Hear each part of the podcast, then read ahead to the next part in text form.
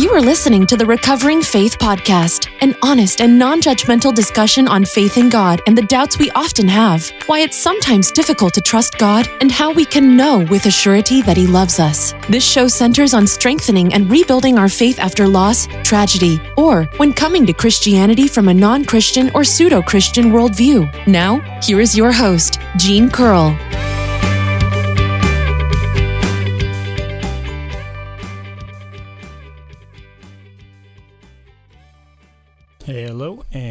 Welcome back to Recovering Faith Podcast. Um, you may hear a little rain in the background and possibly thunder. It's uh, raining right now, and it's been raining a lot lately, and um, it's supposed to rain in eight out of the next 10 days, so uh, yeah, we've had plenty of rain here in the Midwest lately, so. Uh, this is episode 63, and I'm calling this episode Honor Your Elders. And uh, uh, before I get started, for anyone who is uh, interested, I'd been talking about uh, that I was going to do uh, teach VBS, and well, if you're listening in real time, today is the uh, first day of VBS, and I was expecting to have the a co-teacher. I was expecting to have the pastor's wife helping me, but she called me yesterday and uh, said that she wasn't going to be able to do it. So um, I might be on my own for this first class. It's a little bit scary, but I'll manage. And tomorrow I close on my house, partially due to Memorial Day um, being so close that this episode isn't going to be as theologically based as most episodes are. And instead, it's going to be more of a story about an older friend that has long since passed. However, there is a biblical mandate to respect and take care of our elders. But again, this is not going to be a theological discussion, just a story.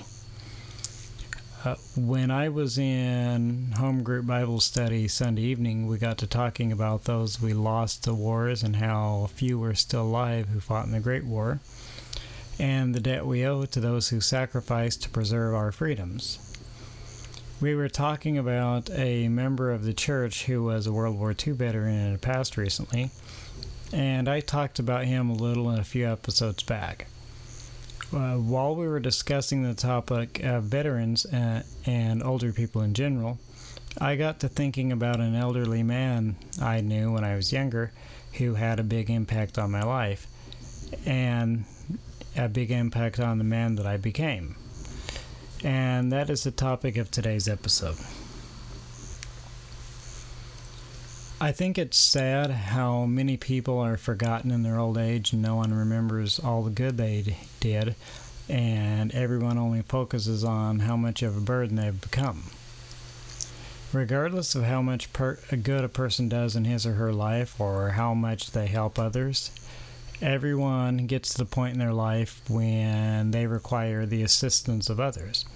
And I think it, we owe it to those who took care of us to return the favor and take care of them uh, when they need it. And I think all those who uh, took care of others should have the grace and dignity to accept help from others when they need it and not consider themselves a burden.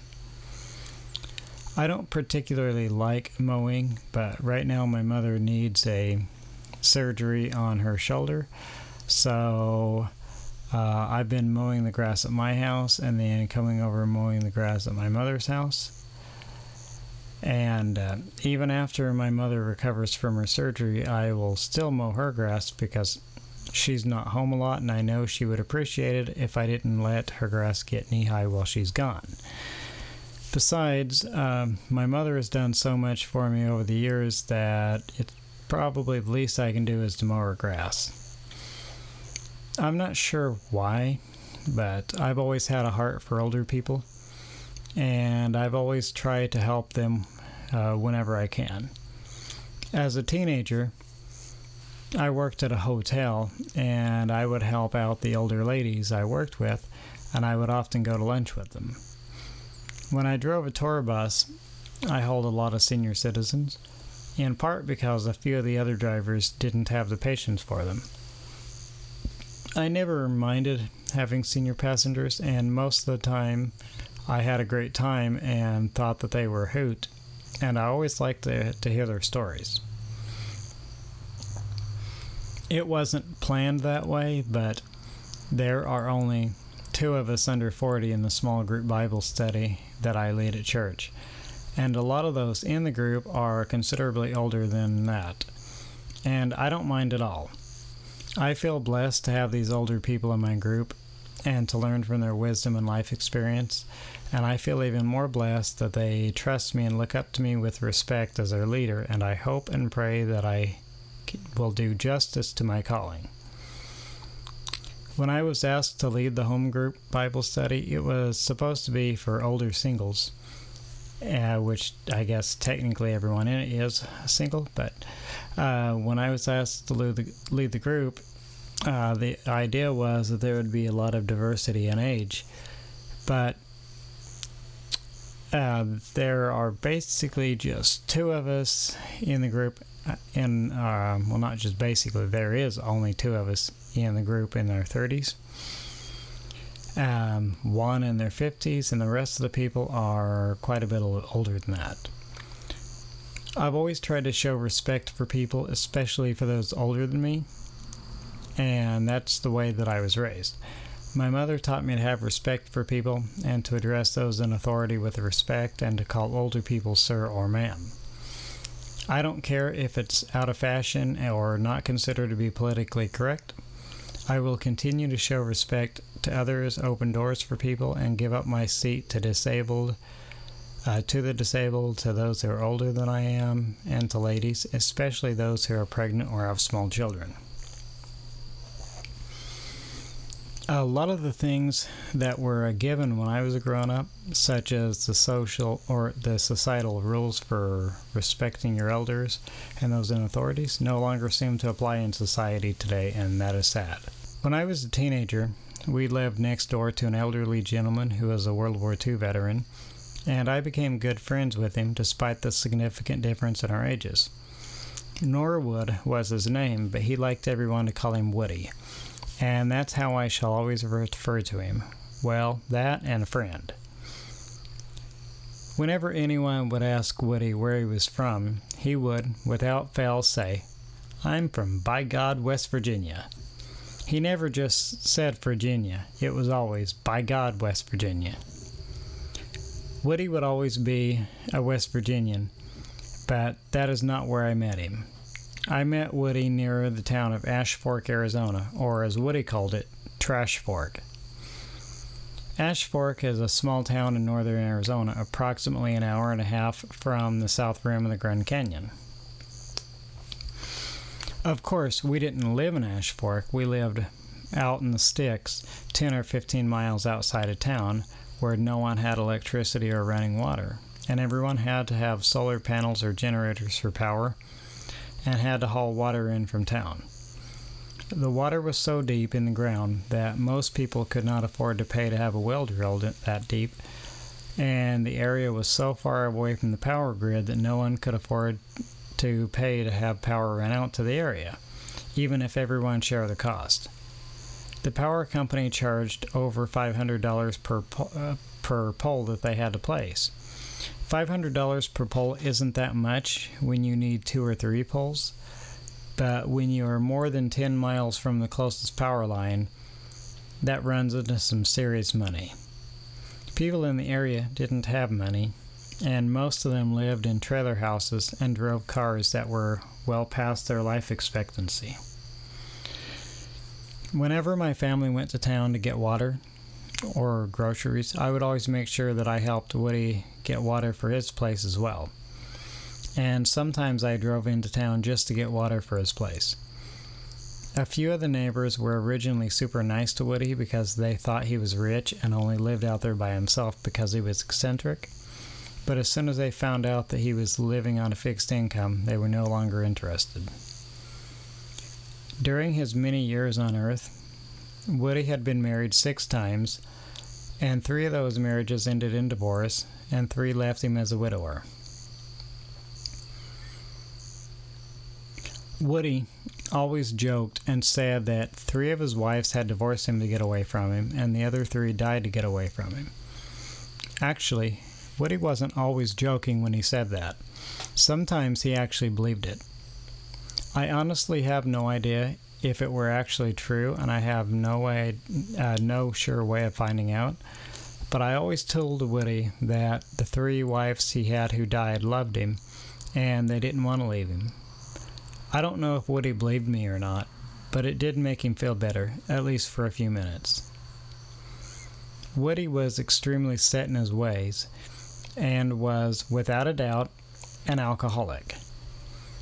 But he was a good man, and I learned a lot from him. Woody wasn't overly fond of my father, and in fact, he couldn't stand him. Woody always said that he was glad that I didn't turn out like my father, and he would often ask my mother why she stuck with a man who treated her and her children so poorly.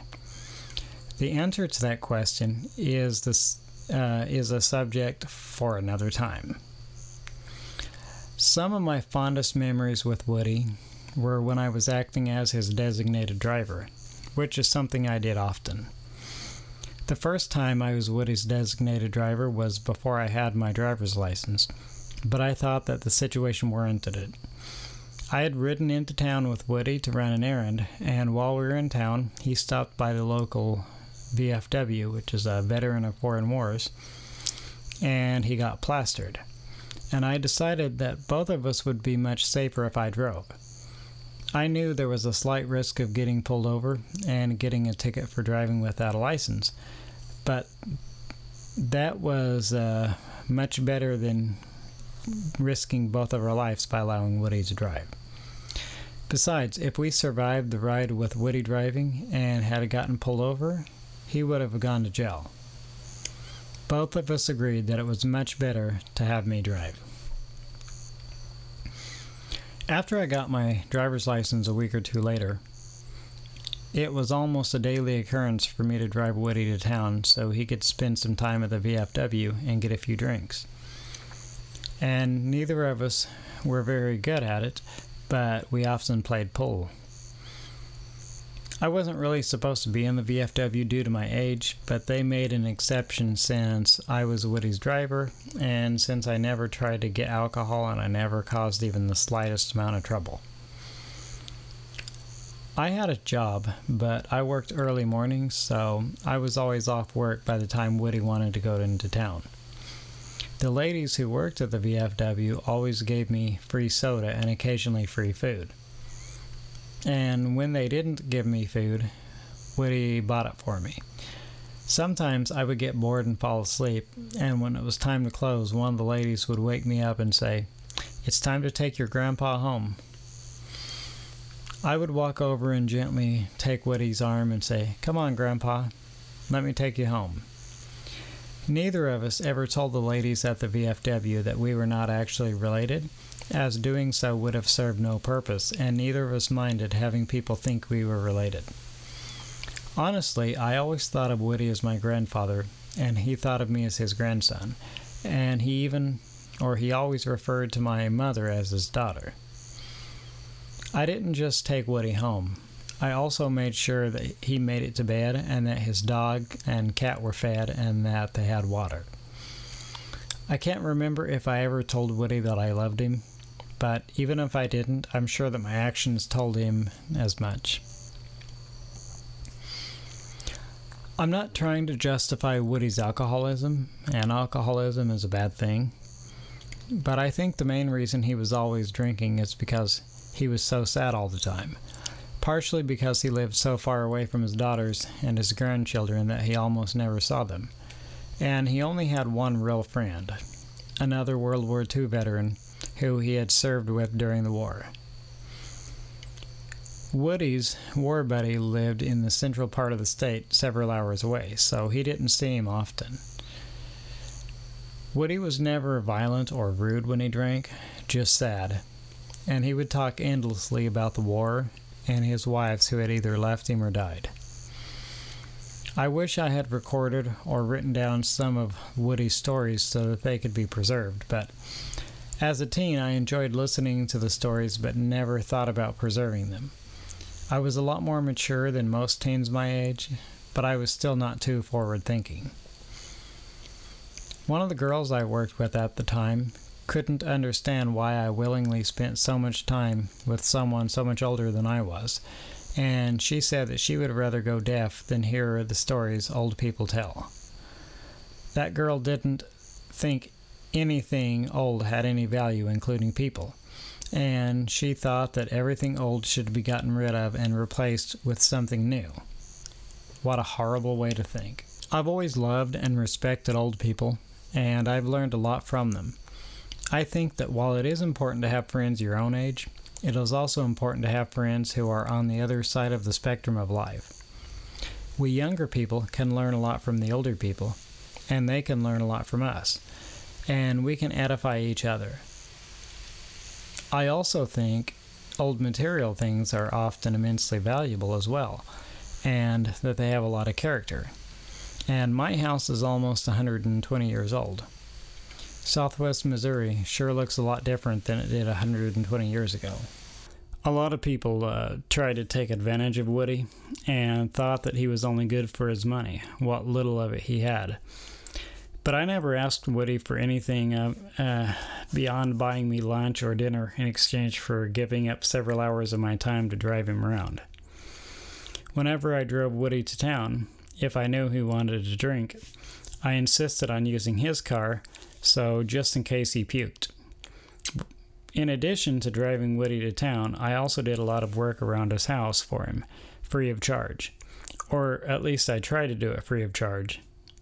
Most of the time, I couldn't get by with doing the work for Woody for free because even though I insisted that he didn't owe me anything, he wanted to pay me and said that an honest job deserved an honest wage.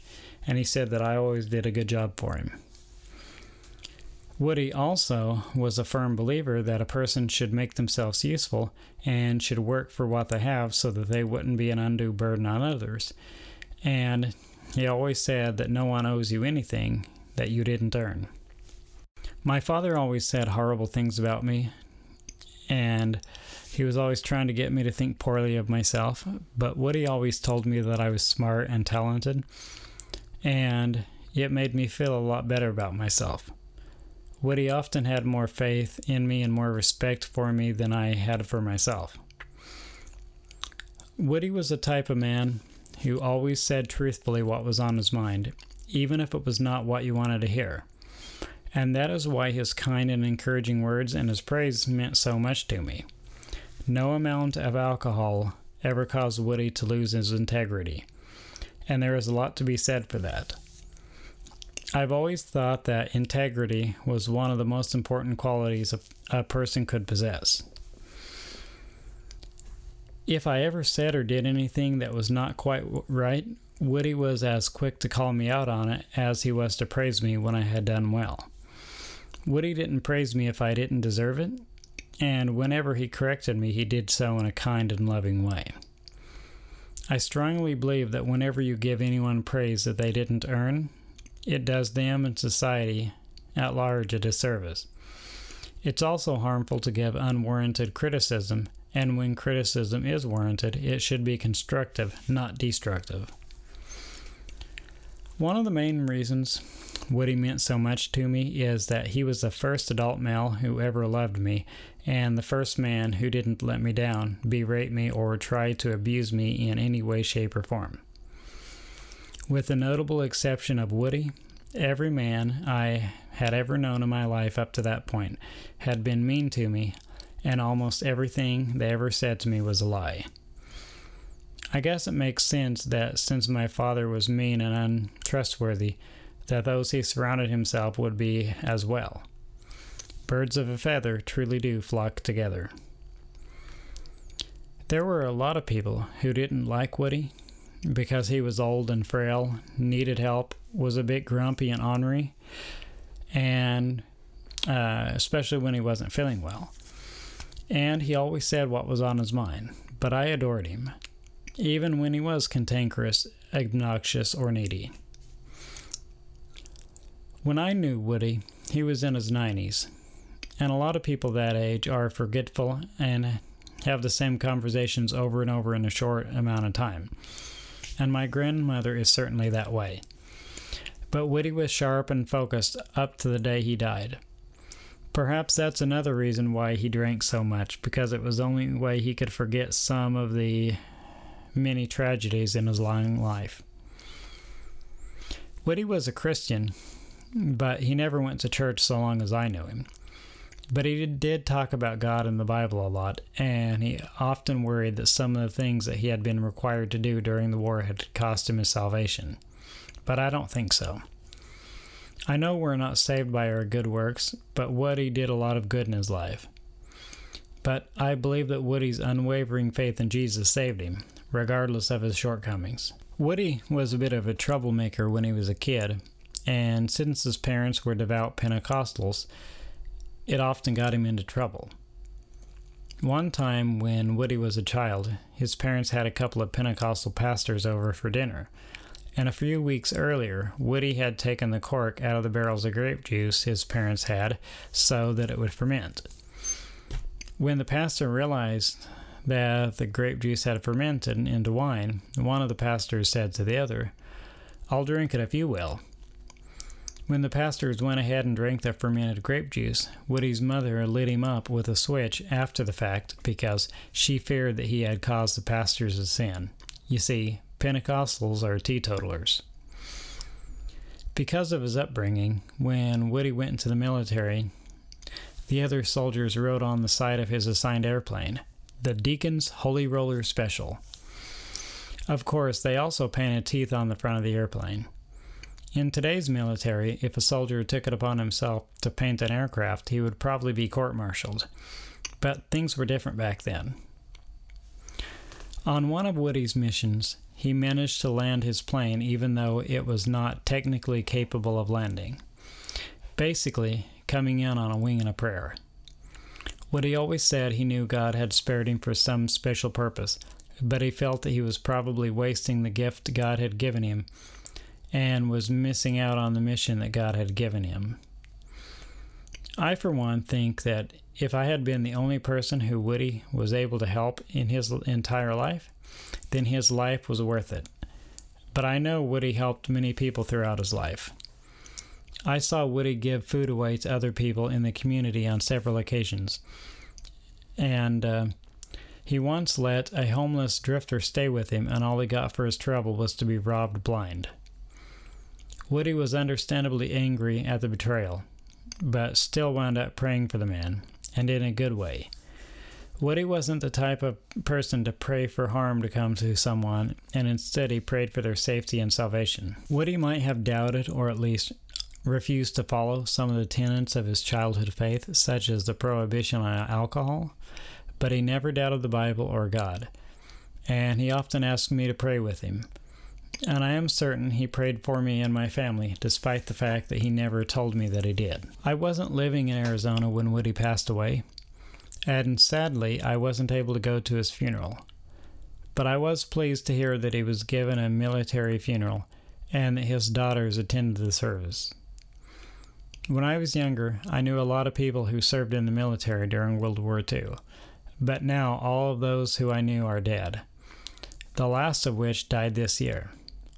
My grandfather served in the war, and he died last summer, partially because the example of those I knew who served in the armed forces, but mostly because of my patriotism. I've always felt that it was my duty to serve uh, to serve my country in the armed forces, and when I was younger, I joined the U.S. Navy. But my career was short-lived because, as it turns out, I'm a sleepwalker, and that was an immediate disqualification for serving in the Navy, and I was given a medical discharge. For the longest time, I felt a profound sense of shame and failure for not being able to serve my country, and I felt like I had failed those who had served before me. But now I accept the fact that it was not my fault and that it does not reflect poorly on my character and does not diminish my patriotism. I will always be grateful to those who have served in the military, and I will do my best to honor their sacrifice. but I also feel blessed to have older adults in my life and in my circle of friends, even if they are not veterans, because there is so much value to be gained from their experience, and I love to help them and to do what I can for them. And most of all, I like to be their friends with no strings attached. Thanks for listening to uh, another episode of Recovering Faith Podcast. And um, it's a subject to change, but I am planning on having next episode be another episode on my time in the uh, LDS Church, and I plan on talking about uh, some of the nuances that you find in singles wards. And uh, so, yeah, tune in next time. And uh, until then, have a great week and God bless you. Thanks for listening to the Recovering Faith Podcast. Please rate and review this show and share it with your friends and family. You are loved.